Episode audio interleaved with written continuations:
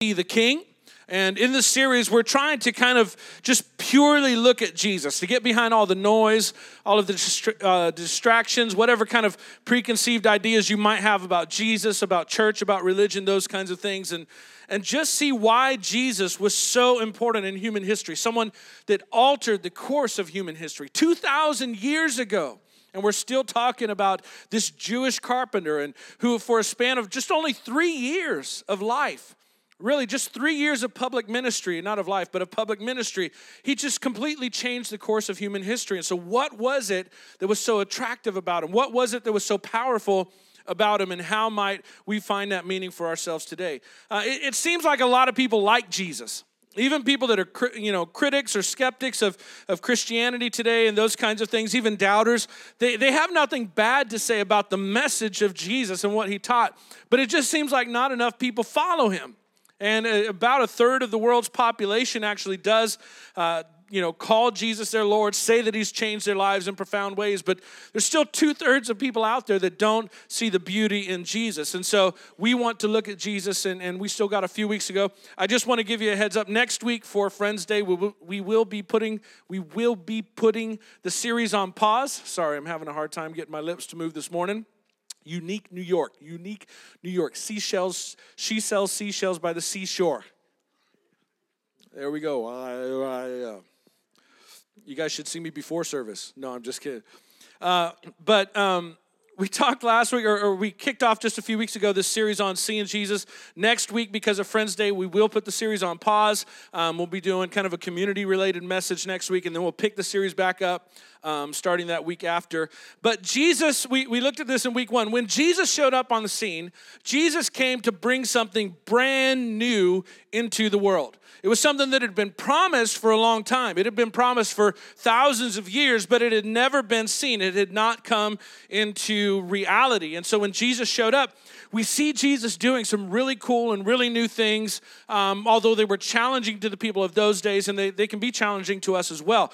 But in Jesus' ministry and in his message, we see Jesus constantly redefining power and redefining influence and, and kind of redefining love and redefining relationships. And then, you know, what, what he ran into the most resistance over was his redef- redefinition of religion, the redefinition of what it means to be in relationship with God, what it looks like to be in relationship with God. And, and so we said, kind of summing up, and you could probably come up with more than these three, but summing up what Jesus came to make new, he came to give us a new covenant a new way of being in relationship with God, a new way to get into relationship with God. And then he gave his followers this new command, this kind of singular ethic that kind of summed up all of the Old Testament. And if it becomes the filter through which we live life and look at life and look at relationships and everything else going on, it's the only thing you need to know.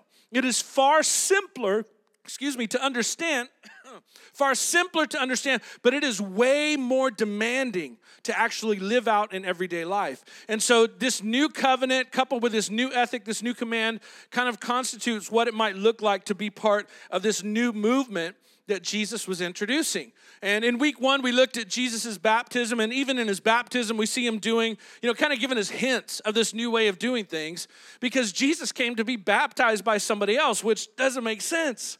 You're the leader of the movement. You're the guy. Why would you want to, you know, be baptized by someone else? And John actually asks him that question. And Jesus says, Look, things are new. Just do this so that everything can be made complete. And so he's baptized. And then there's Jesus. He's on the scene and, and ready to go. The stage is set, the spotlight's on, the mic is ready. And then, as we saw last week, Jesus at that point turns and heads off to be by himself in the wilderness to kind of, um, you know, Uh, go through this period of, of testing and of temptation. And, and, and we saw last week this bottom line of overcoming temptation was this idea of worship that Jesus actually came to restore an idea of worship for each and every one of us and, and gave us a principle that, and, and I kind of I don't know that I took the time last week to kind of make this clear, and so I wanted to, to kind of revisit this just for a second. Jesus kind of gave us an awesome idea that the key to beating your temptations, or maybe maybe you might have heard it this way, killing your demons, or getting rid of your demons, the key to overcoming some of those things that keep tripping you up in life is not so much about this, you know, finding this discipline where we stop ourselves from doing something, stop ourselves, you know, I'm going to discipline myself every time I do something so that I can make myself stop doing something. And whenever I do something bad, I'm kind of going to slap myself on the hand. But rather, he gave us a different idea when he used this word worship. And the idea to overcoming, or the principle, or the key to overcoming our temptations or killing some of our demons is not so much about the discipline, but it's about finding something far more beautiful than whatever it is that keeps breaking us down. To find something far more attractive. I mean, once you've had filet mignon, McDonald's doesn't taste the same. And so Jesus came to show us this. It's about, it's about this worship thing. And there's even these, you know, old hymns we used to sing way back in the day, like turn your eyes upon Jesus. Look full in his wonderful face. And the things of this earth will grow strangely dim in the light of his glory and his grace. And that's what it's all about. And we're going to see in some of the future lessons when Jesus goes to the cross, not only is he forgiving our sins, but he is actually restoring the object of our worship. And he gives us something so beautiful that everything else in life, everything else that, that breaks us down and that hurts ourselves and that hurts the people that we love, it's all lost when you look at Jesus. And so Jesus, you know, comes back down out of the wilderness he shows up on the scene and, and, and he's launching his revolution. And, and you know, he, he's, he's challenging the Jewish people's national aspirations, which they were the people of God. They were the special people of God because of their ancestor Abraham. But they didn't really want to exist for the rest of the world. Really, they found themselves of a mindset where they were against the rest of the world and the church and the people of God, that's always going to be kind of our challenge and the thing that we have to wrestle with that we are not against the world, but that in fact God has made us his special people so that we can be for the world. Can I hear a good amen from City Grace?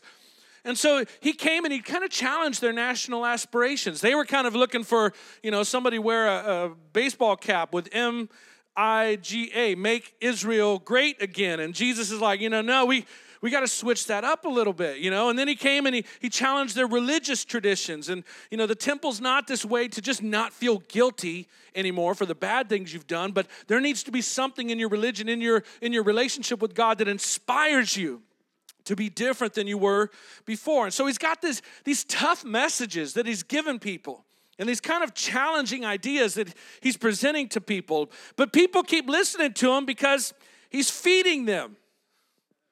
It's free food.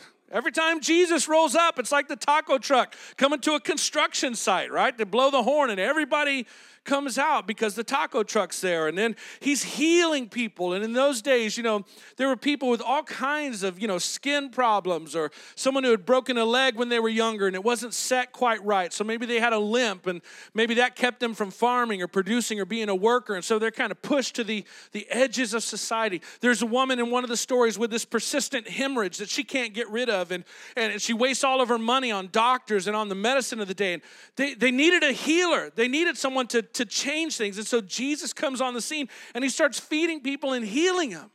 So, of course, they want to hear what he has to say. And Jesus is telling people change is a coming.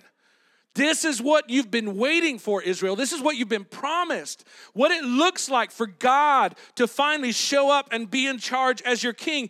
This is it. And so we've got to change the way that we look at things. And so from that time on, Jesus began to preach repent there's that idea of change. Change your thinking, change your ways, for the kingdom of heaven has come near. And so he would invite people to, to, join him. He would invite people to follow him. And then him and his closest followers would then turn and baptize the people as a sign that they had joined the revolution. They had joined the Jesus movement. And so he needs more leaders at this point because his movement's growing. He needs some people to kind of help him. And, and so, you know, he starts inviting other people to not only join the movement, but to be leaders within the movement. And this is why what, you know, today's message is so important. This is why I wanted to talk about this today, because this is still the way that the Jesus movement works. Jesus invites individuals to become a part of his movement. Jesus did not just come onto earth to set up a new kingdom like in the traditional sense of a kingdom. Jesus did not come to replace a system with a different system. He didn't come to replace socialism with capitalism. He did not come to replace tyranny with democracy. What's the point of bringing a new system? What's the point of bringing a good system if that system is still run by bad people? No matter what system you come up with, if the people are bad, then they're going to find loopholes and they're going to find ways to corrupt the system. And so Jesus starts at the individual level. He starts at the heart level, and that is still what is going on in the world today. That's why we are here. This is why the church exists to reach out to the world and invite people to come and to join the Jesus movement. One by one and heart by heart, Jesus changes the world through his church. And that's what we're a part of. This is what the church should be all about. When you think of church, this is what you should be thinking of. When the world sees the church, this is what they should be seeing in the church. When we think of baptism, when we talk about baptism, that's what we should think of when we think about baptism. It should be this moment where people are declaring, I am joining the Jesus movement. I'm leaving my old way of living behind. I now accept Him as my King, and I'm going to rise out of these waters of baptism to live my life in a brand new kind of way. And I don't know if you've noticed lately, but if you've been around, I've been talking about baptism a lot. And there's a reason that I'm talking about baptism a lot. To me, it is so awesome that there is a way that we in 2018 can publicly identify our lives with a 2,000 year old movement that is still the best news this world has ever heard. We're living in the age of enlightenment. We're supposed to be smarter. We're supposed to be better. We're supposed to be past needing all those superstitions and, you know, this, this strange image of this grandfather in the sky kind of thing. But yet our society is just as fractured as we have ever been. It seems like we're dealing with the same injustices and the same prejudices that people have been battling for thousands of years. And I think there's a lot of people in our world today that are coming to the realization that, hey, things are still broken. And maybe knowledge and maybe intellect and maybe science wasn't the, the answer, the solution that we needed after all. And when all of that goes away and when we're left seemingly in despair, Jesus still remains. And Jesus' words are still timeless. In fact, Jesus' words will last forever. You can build your life on them, you can build your hopes on them, you can build a family on the words of Jesus, the ideas of Jesus. Jesus is timeless. But look, I get why that might make you nervous.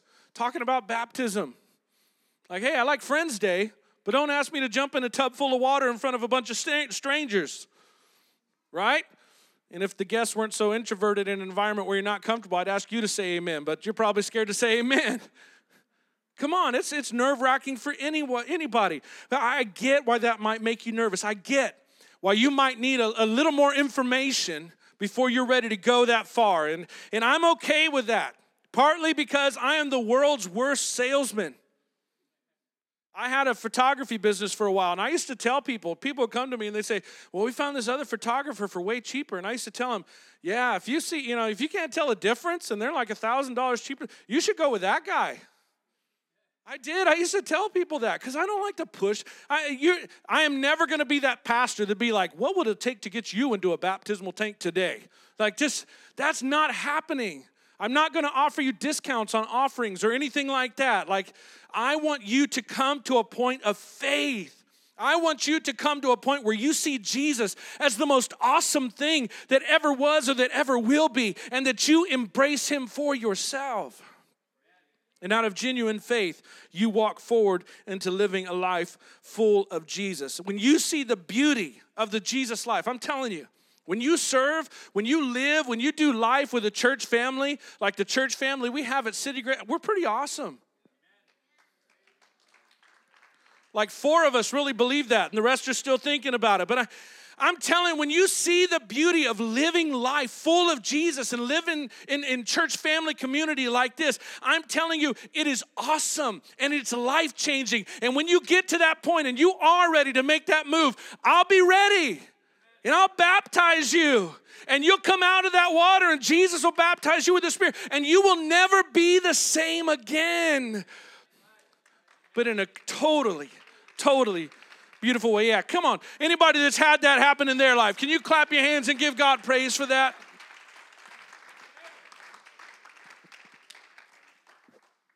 But if you are still considering it, you're pumping the brakes a little bit, not quite ready to clap your hands, I think you'll actually find yourself in good company. You're okay if you're taking it slow. You don't need to jump in. And so today we're actually going to look at a story of someone when they started following Jesus, maybe his most famous Jesus follower. Maybe his most notable, certainly his, his most vocal, but I think in this story of his conversions, and we're going to talk about Peter today, Simon Peter, I think we'll see what, uh, what are about four stages of beginning to follow Jesus. And the really interesting thing is, I think everybody in this room is at one of these four stages. And so I think even in today's story, you might even be able to see yourself. And so we're going to go to the New Testament, the new part of the Bibles and uh, new part of your Bibles. And, and in there, the first four documents in there, the first four letters in there, called Matthew, Mark, Luke, and John. And it's really interesting. These are, are four um, accounts of that three year span of Jesus' public ministry. And Matthew is the first one. He was an eyewitness. He was actually one of Jesus' 12 closest followers. Um, Mark, uh, who wrote the second one, people actually believe that he spent time with Peter, who Peter may not have been able to read and write on his own. Maybe Mark was there to kind of, you know, take down his account and write it out. That's Mark. And then Luke. Luke is a really interesting guy because he wasn't Jewish to begin with. Luke is kind of like us, a non Jewish guy, and he was a doctor at first, a really intelligent guy who then started investigating this whole Jesus movement because it was kind of spreading everywhere. And, and he writes down an orderly account after kind of interviewing all the eyewitnesses and researching all of the accounts and looking up everything that was going on. And then finally, John was another disciple, another one of the uh, 12 closest, one of the three closest disciples of Jesus, actually. He was an eyewitness as well. And this is awesome to me, and I say this because no other historical figure has this much stuff written about them by their contemporaries. When we read about like Alexander the Great and these other great historical figures, a lot of the time, uh, like Alexander the Great, the, the most well known work about his life wasn't written until two or three hundred years later after he was dead. And then somebody went back and wrote about him. But we just kind of accept his life story without ever questioning it. Jesus has these accounts of his life written within five years of the time that he was alive. The eyewitnesses were still present. People that could have objected were still there. And so I, I just think it's so awesome and so interesting to know about that. But today we're going to look at Matthew and Luke Matthew, Mark, Luke, John. We're going to look at Matthew and Luke's account of, of this story of Peter's conversion. We're going to look at Matthew's version first. He was writing to mainly Jewish people people that probably knew Simon Peter, probably knew a lot of the details about his life, and they already had, uh, you know, big faith in God and a supernatural, you know, deity. They already knew what it was like to follow around uh, a rabbi. But when we read Matthew's account of how Simon started to follow Jesus, if you're kind of on the fence and you're not really sure if you're ready to follow Jesus, this account will freak you out like, if that's the way that people start following Jesus, I don't know if I can start following Jesus that way. But hang in there because then we're going to read Luke's account also. I want to read Matthew's to make a point, and then we're going to read the same story from a different angle with Luke. So let's start with Matthew's account. Here we go in Matthew chapter 4, 18. He says, As Jesus was walking beside the Sea of Galilee, he saw two brothers, Simon, called Peter. So if you hear me use Simon and Peter interchangeably, I'm talking about the same guy. Simon called Peter and his brother Andrew. They were casting a net into the lake, and they weren't just doing it for fun, they were fishermen.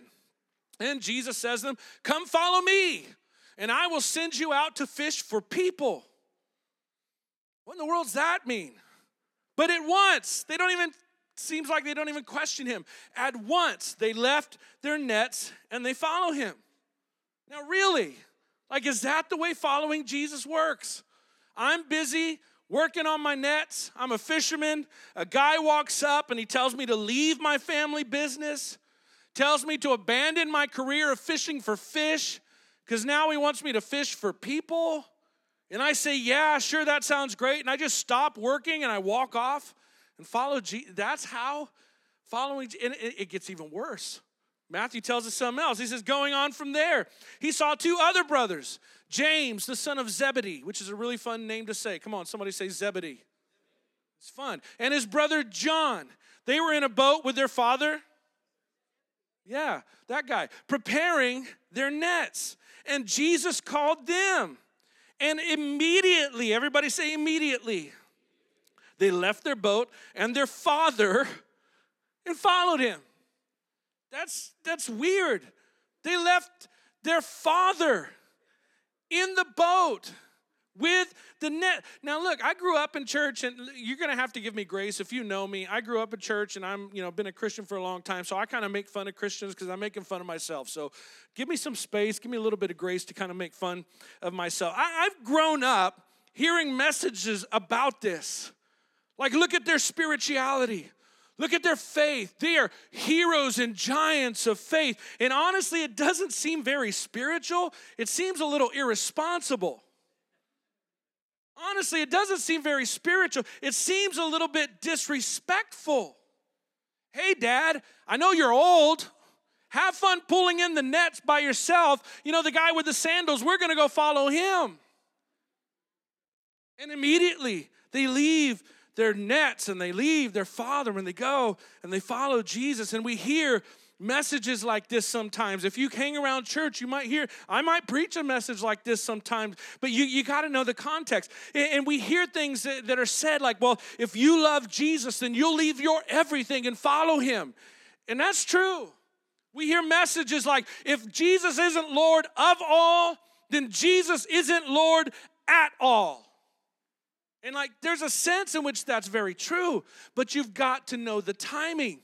You've got to understand the whole situation because if you're wrestling with doubts, or if you're an unbeliever, if you're, you know, you're not really sure you're ready to walk away from dad and the boat and the nets, then you're not really left with an option.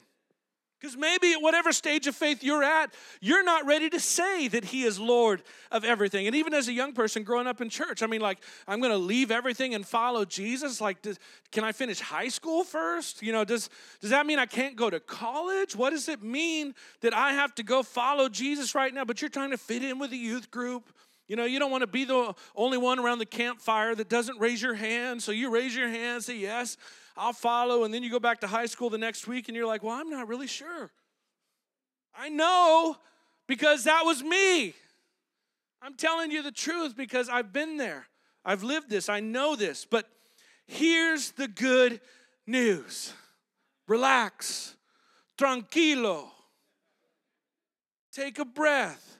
That's not the whole story. All of this did happen, but this is not all that happened. And Luke kind of fills in some of those gaps in the story. So Luke is writing the same account, but he's writing to people like you and me.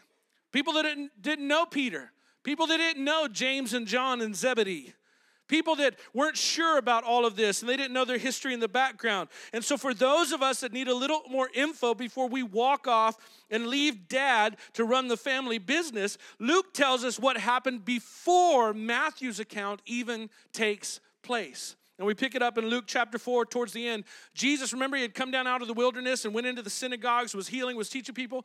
Well, after one day at church, he left the synagogue and he went to the home of Simon. Oh, so before Simon started following him, Jesus was his dinner guest. He went to the home of Simon. Now, Simon's mother in law was suffering from a high fever, and they asked Jesus to help her. So he bent over and he rebuked the fever, and it left her. And Luke's giving us a little more background now, right? This is how Simon met Jesus. He actually had Jesus over to his house. Jesus actually healed Simon's mother in law. So Luke's telling us there's a little more background to the story. For those of you that don't know who Simon was, and those of you that don't know what all happened in Simon's life. And so then Luke starts to take us to where Matthew's story picks up. And here's, here's a picture. We're going to go to the Sea of Galilee. This is a picture of where Jesus did his ministry. It's all within just a little over 30 miles, uh, a 30 mile radius. And that little, the, the medium sized blue up there towards the top, that's the Sea of Galilee, and it was it's a huge area, and uh, it was about a, accounted for about a third of their fresh water supply. And today you can actually visit the Sea of Galilee, and I'm going to show you a picture in just a little bit of a little inlet in the Sea of Galilee. And so Luke, when he's telling his story, he's saying, "Listen, this is an actual place." This is actual history. This, and Luke would tell us, this actually happened. And so Luke goes on with the narrative. He says, Well, one day, as Jesus was standing by the lake of Gennesaret, and that's another name for the Sea of Galilee, the people were crowding around Jesus and they were listening to the word of God. Now, this word listening is huge. Somebody asked me, Why is it huge, Jared? It's, it's huge because you need to know that following Jesus starts with information. Following Jesus starts with listening. Following Jesus does not start with blind faith. Following Jesus starts with hearing the words of Jesus. And if you've been in church for a little while, maybe you're feeling a little pushback on this. Like, well, wait a minute. You know, we, we know that we, we need to we need to kind of trust him a little bit. But listen, you, you all know a verse, you maybe learned it in Sunday school, and there, there are four words in this verse, and I bet you can finish word number four when I say the first three words. You ready? If you've been in church for a while, you know this verse. Faith comes by hearing. You already know this. Your faith with Jesus comes from listening. It does not begin with leave your world. It does not begin with leave your nets and leave your dad and walk away from everything. It is built on the person of Jesus. It is built on everything that he had to say. It is built on learning to trust what Jesus had to say about life. And we know this about trust that it's an essential building block of a relationship. And so Luke is telling us about this, where people are crowding around him, and this is actually an inlet in on the Sea of Galilee or the Lake of Gennesaret, as it's called. And you can see one of these little inlets. You can imagine they're all pressing him back close to the shore. But there's this little kind of cove there, and he's got to figure out a way to talk to everybody. It's important for Jesus that they hear him better, because Jesus knows that if they can hear me, they'll begin to believe me. Following begins with listening. And so he needs a better way to speak to the people that are crowding around him. So he sees at the water's edge two boats left there by the fishermen who were washing their nets. And the fishermen have done, you know, they're done fishing for the night. They pull their nets in, they hang them out on some posts, and they're cleaning out all the plastic bottles and soda cans and everything else. They're, they're busy working and cleaning and they're sweating. And Jesus goes and climbs into one of the boats, the one belonging to Simon he was just over his house the other night, right? Just healed his mother in law, a blessing that Simon did not ask him for. And he's, he's there. Now he's at where Simon's working the next day. He went to where Simon lived. Now he's where Simon worked. He's infusing himself into Simon's life. He gets into the boat belonging to Simon and he asks him to put out a little bit from the shore. And then he sits down and he teaches the people from the boat.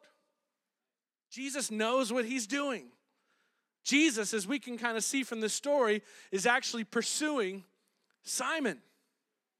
He's actually making sure that his voice is going in Simon's ear because he knows that if his words can get into his ears, his words can eventually affect Simon's heart. And so he gets into the boat and tells Simon to get in with him. And then he pushes off a little bit from the shore because now he has people all around him people can get closer to him and people can hear him better. And so he teaches in this boat and he's teaching, teaching, teaching, and Simon's listening, listening, listening. And when he had finished speaking, he said to Simon, Put out into deep water and let down the nets for a catch. So he turns to Simon and he asks Simon to do something that Simon had done a thousand times before, but this time he asked Simon to do it a little bit differently. See, Simon was a fisherman. Simon was tired because he had fished all night. They had just cleaned the nets. Anybody know what it's like to work a really long day? You put everything away and then you got to take everything back out again? Or maybe any parents know what it's like to come home from a long day's work. You get all the kids showered and clean, you microwave dinner, You know, you kind of get everything ready. You go take a shower. You know, the kids are in bed. You put that stuff on your face that makes you look like a zombie. You know, you lay down, you turn out the lights. Mom, I'm thirsty, right?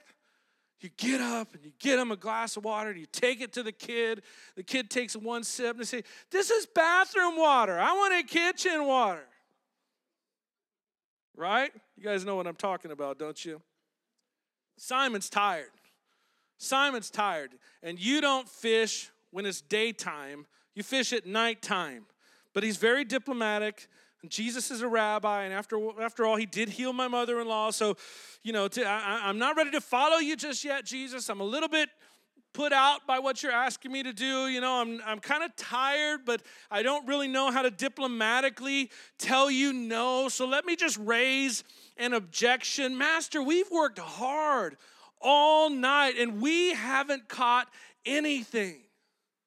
Now, notice what he calls him Master.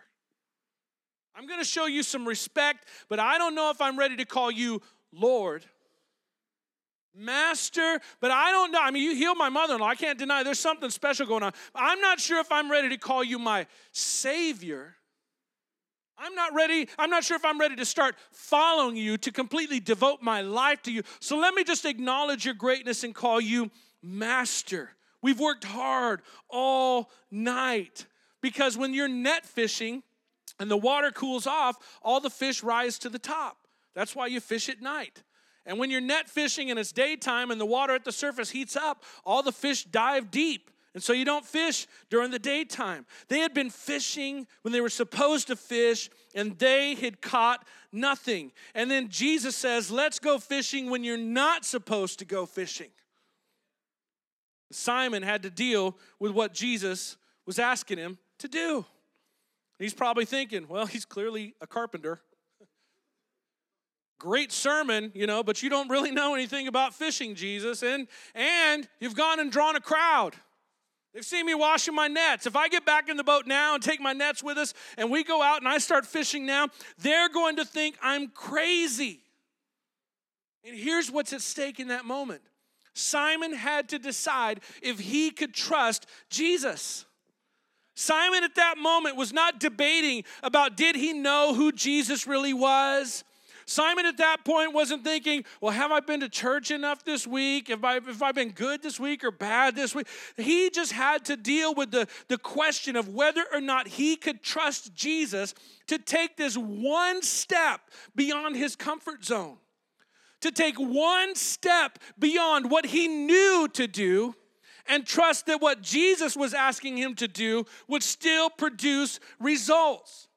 Something he'd done a thousand times. It was his business, it was his life, his livelihood. Could he trust Jesus to do it one more time with a little bit of a Jesus twist on it? Master, we've worked all night and we haven't caught anything, but because you say so, because you say so. This is so beautiful to me. I think this is why Peter kind of got the front man job for the movement because there are times when Peter just sticks a sandal in his mouth, and there are other times when Peter says something that is brilliant. And I think this is absolutely brilliant. Not Jesus, you know, I, I think I think you're right. I think we're gonna catch something. No. Not Jesus, I, I, am sure this is gonna work out. No. But because Jesus, because I just listened to what you said, because you say so, I'm going to give it a try because of the stories from the people around me that I love and that I trust, and I know who love me, Jesus, I'm going to give your way a try. Because you say so, I will go out again. And here's the thing Simon had no idea what hung in the balance of his decision to trust Jesus. But really, we only know who Simon Peter is because of this one moment that happened when Peter was dead tired and ready to go home. This one moment led to him following Jesus, and he would later on become the mouthpiece of the Jesus movement. And he had no idea at this time what hung in the balance of trusting Jesus. And that's where some of us are today. We have no idea what hangs in the balance of trusting Jesus. We have no idea what hangs in the balance of following Jesus, of doing something that Jesus is asking us to do. You know, you got that thing that you've been thinking about, that thing that you've been kind of putting off, that thing that's been nagging at you. It's been in the back of your mind, that emotion, that hesitation, that thing that, you know, kind of scares you a little bit. You're worried that other people are going to think you're crazy. You're worried that other people are going to look at you because you've never done anything like this before. You've never lived this way. You've never loved this way. You've never forgiven this way. Maybe you've never prayed this way. Maybe you've never been baptized this way. Maybe you've never served the world around you this way. But I'm telling you this morning, it's Jesus that you're talking with. It is someone who is able to do things that will blow your mind, ways that you have done life a thousand times, ways that you have done relationships time and time again, and they've always gotten you the same results. Jesus can take you to another level. He can take you into deeper waters, He can take you into a richer life, into ways of living that you have never experienced before. And because Peter decided, to trust Jesus. He was used later on in ways that changed the course of human history. If he had only known, if he had only known what was on the other side of his decision, there never would have been any hesitation. And it's the same with us. If we only knew, if Jesus would only show us. But he doesn't. Why? I don't know. Because he's Jesus and he's smarter than us. And this is the way that he asks us to enter into the relationship with him. He just asks us to trust his crazy idea. That's how it started for Simon. That's how it started for me. And if you start following Jesus, that's how it will start with you. That's how it starts with all of us. A simple decision on whether or not we're going to trust him. So Simon says, Okay, Jesus, because you say so, we're going to put out the nets again. And when they had done so, not when they decided to do so, not when they agreed to do so, not what they when they intended to do so, but when they had done so. Because doing makes the difference. Because what you do proves what you believe. Because what you do proves how much we trust in Jesus. When they believed, when they trusted, when they leaned their reputation on Jesus to the point where it made them do something, when they had done so, they caught such a large number of fish that their nets began to break. Lines started popping. The boat leaned way over to one side. Now it wasn't Jesus' feet in the water, now it's their feet in the water. Now they're getting nervous, so they signal over to their partners in the other boat hey, come and help us. And the other boat paddles out there real quick, and they filled the both boats so full that the boats began to sink with all of the fish. And now they're in the inlet, and all the people are on the shore watching them. And now they're knee deep in fish and the boat's starting to go under, and there's fish flopping all around and smacking them in the face and going out, and they don't know what's going on. And it's chaos and it's just madness. They did not expect this to happen. They weren't sure what they were expecting, but it wasn't this. Jesus, because you say so, we'll go do this. We don't really expect anything to be different when we do this thing that we've done a thousand times, but now you're asking us to do it again the wrong way, but it's your way. We're not sure what to expect, but we did not expect this. And Peter, ship is going, the boat's going down, full of fish. They're standing there with just dumb, stupid grins on their face. They never caught this many fish before.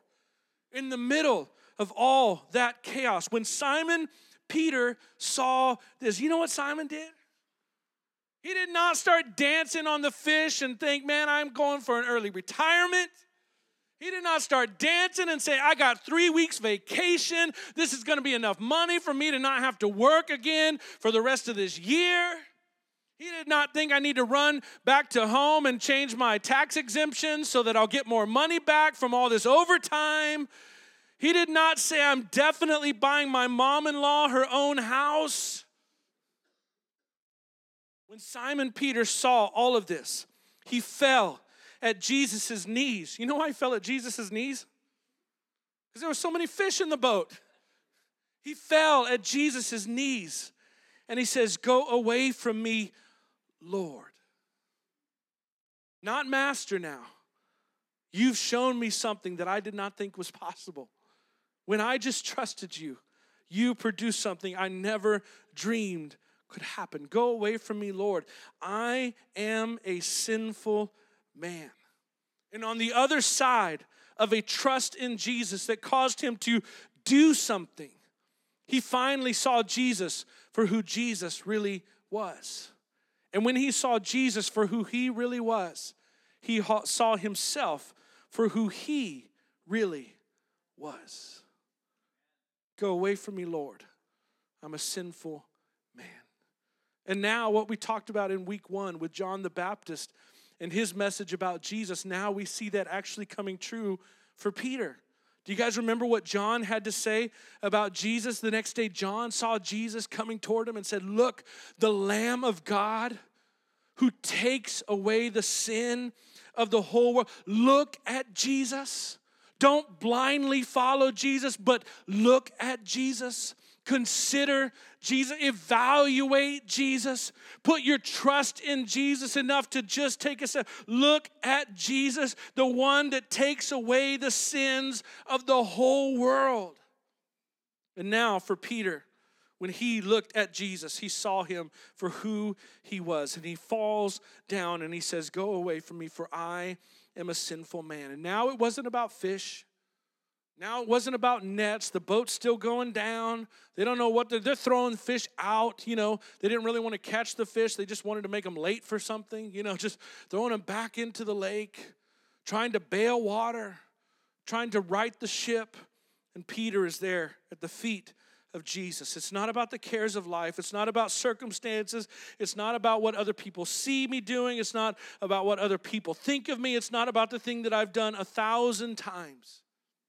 But in that moment, Peter truly began to follow Jesus. In that moment, because of his trust, his trust was rewarded. When he took the step, his heart was opened up to new possibilities. When he took that step of faith and did what Jesus asked him to do, his eyes were opened and he found himself in the presence of his Lord. And Luke tells us in this story that it's after that moment after Simon sees Jesus for who he really is, Jesus looks down at Simon, Simon who had doubted him. Simon, who was just kind of really hesitant to even do anything for Jesus, even though Jesus had done so much for him. Simon, who had listened to Jesus for a pretty long time now, but Simon had never taken a step to follow him before. Jesus looked down at Simon kneeling before him, and he said to Simon, Don't be afraid from now on. In other words, I accept you. I forgive you. Don't worry about the hesitation. Don't worry about your lack of faith before. Now I want to tell you about your future.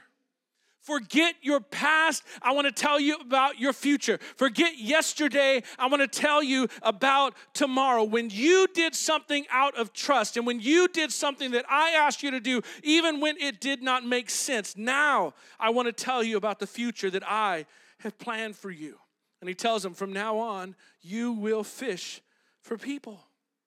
But now, when Peter hears this, he doesn't know what it means, but he's willing to trust Jesus. I've been through this just a few moments ago, and it turned out okay. So now, Jesus, I can trust you in things that I don't understand. And so they pulled their boats up on shore and they left everything they followed Jesus. And I would have too. And you would have too if that was you that day. But not because of a blind faith, but because you listened to his words, because you looked at him and who he was, because you listened to the stories around you from people who love you about what he has done for them and about what he wants to do for you. They listened And then they inconvenienced themselves.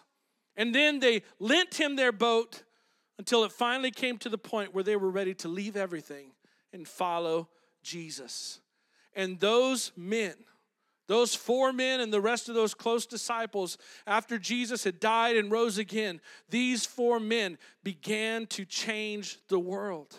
And they did not turn their world upside down, they began to turn their world right side up and the people who had trusted what Jesus simply had to say, something that did not make sense on the outside, began to offer this world and began to offer you and began to offer me a message of hope. That even though we may doubt and even though we may hesitate and even though we're not really sure what's going on or if we're ready to take that next step, that if we will simply keep listening and keep trusting and maybe one day take a step where we do what Jesus asks us to do even though we don't understand how it could possibly make sense. That just like them, we can turn our world right side up.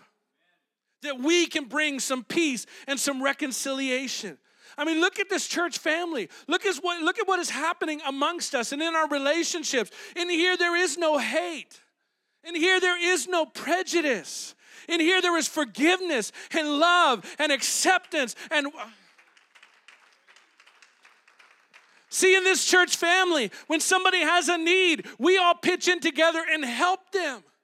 We give to those who are in need. We support those who are in need because we know that one day we may be in need ourselves, because we know that one day we were in need ourselves. We forgive not because we're trying to be good people, but because one day He forgave us. We love regardless of what the person's like or how they treat us because one day in spite of how we had treated him, Jesus loved us and he gave us hope and he gave us a place to belong. We are changing the world. You say, wow, that's a pretty strong statement. Not by replacing a system, not by taking over the government, but one heart at a time. One broken life Oh, can I hear an amen from somebody in this room? One broken life at a time, one broken home at a time to come in with Jesus' words of healing and of restoration and of forgiveness and of a future. But it doesn't happen until you trust. It doesn't happen until you trust. And I think in this story we can see four stages of following Jesus, four stages of trusting Jesus. The first stage to following Jesus is simply to sit and listen. For some people in this room, the next thing you need to do is come back next week. This is where you need to begin. You need more information. You don't need blind faith. You need to hear the words of Jesus. And so, for some of us, it's simply to make a commitment that we're going to start putting ourselves where we can hear the words of Jesus more often. For some of us, it's time to loan him the boat. Give him some time. Inconvenience yourself. Get outside of your routine. Get outside of what you've done a thousand times, but always done it your way. And start giving Jesus some access. If you're wanting to come here at City Grace, you want to follow Jesus here, you need to sign up for Growth Track. Growth Track is an awesome program. It happens four Sundays in a row. We'll feed you, we'll take care of your kids. It happens after service. You need to step in and go through it and find out what City Grace is all about. Find out how to serve with City Grace. Find out how to belong at City Grace, how to participate here at this at City Grace. You need to find a serve team. You need to find some friends who are in church who are trying to follow Jesus themselves so they can influence you to follow Jesus. Maybe you need to put some other relationships on pause because they're pulling you away from following Jesus. Maybe put some influences in your life and lend him the boat. If you're beyond that, you need to take him fishing. You need to do something. You need to take that step of faith. You know that thing that God's been talking to you about. You know that thing that God's been telling you to start that you haven't started yet. You know that thing that God's been telling you to stop that you haven't stopped yet. You haven't been baptized yet, maybe. You need to be baptized in the name of Jesus Christ. You've been putting it off. You've been putting it off. And some of us were baptized a long time ago.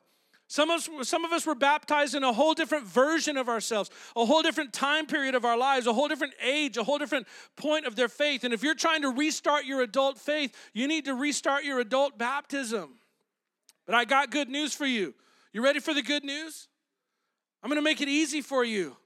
Sunday, May 20th, we're having Baptism Sunday, and you need to be baptized on Sunday, May 20th.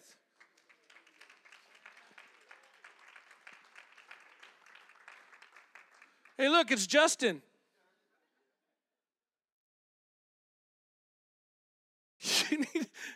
Dude, I totally owe you lunch for that, man.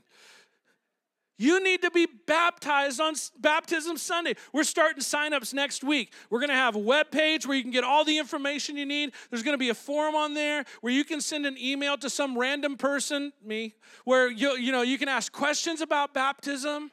I'll buy you a cup of coffee and we can talk about baptism, but you need to commit yourself. You need to give him your boat. You need to give him some area of your life. You need to get out from the crowd and step out publicly and say, okay, I know this looks crazy, but I'm with Jesus. And it's something that you're scared to death of and you've never done before. And that's okay. I'm telling you, Jesus will never let you down. He will never disappoint you. There is person after person the I'm one of those people. I'm telling you, it was one of the greatest days of my life. 10 years from now, 10 years from now, you will not remember what you do the rest of this week. But 10 years from now, you will remember when you got baptized on Sunday, May 20th, and Jesus changed your life, and it was the start of something brand new. It's time to do something that changes the course of your life, of your life. And then finally, maybe it's time for you to completely sell out, to completely abandon yourself to following Jesus to stop playing games where we tell God, you know, you can have this part of my life, but not that part. Jesus, you can have this relationship, but not that relationship. I'm not really sure I'm ready to do that. Jesus, I, I know I gave you that thing, but Jesus, now I'm going to take it back. Jesus, I know I said, if you would, then I would. And if you would, then I wouldn't anymore. It's time to quit playing games with Jesus for some of us. You've been coming around too long. He's been so good. He has given you proof after proof of His love and His mercy and His grace. There is nobody in this life that will treat you as good as Jesus. There is nobody that will treat you like Jesus. Come on, all over this room, however you're comfortable, could you close your eyes and talk to Him just for a second? Jesus, show us where we are. Jesus, show us where we are. Jesus, show me where I am, not to grade myself, but Jesus, so that I can know how to take another step. Jesus, show me how to put myself in a place where I can hear more of your words, feel more of your grace, sense more of your presence. I need you, Jesus. Can we all stand this morning in this place?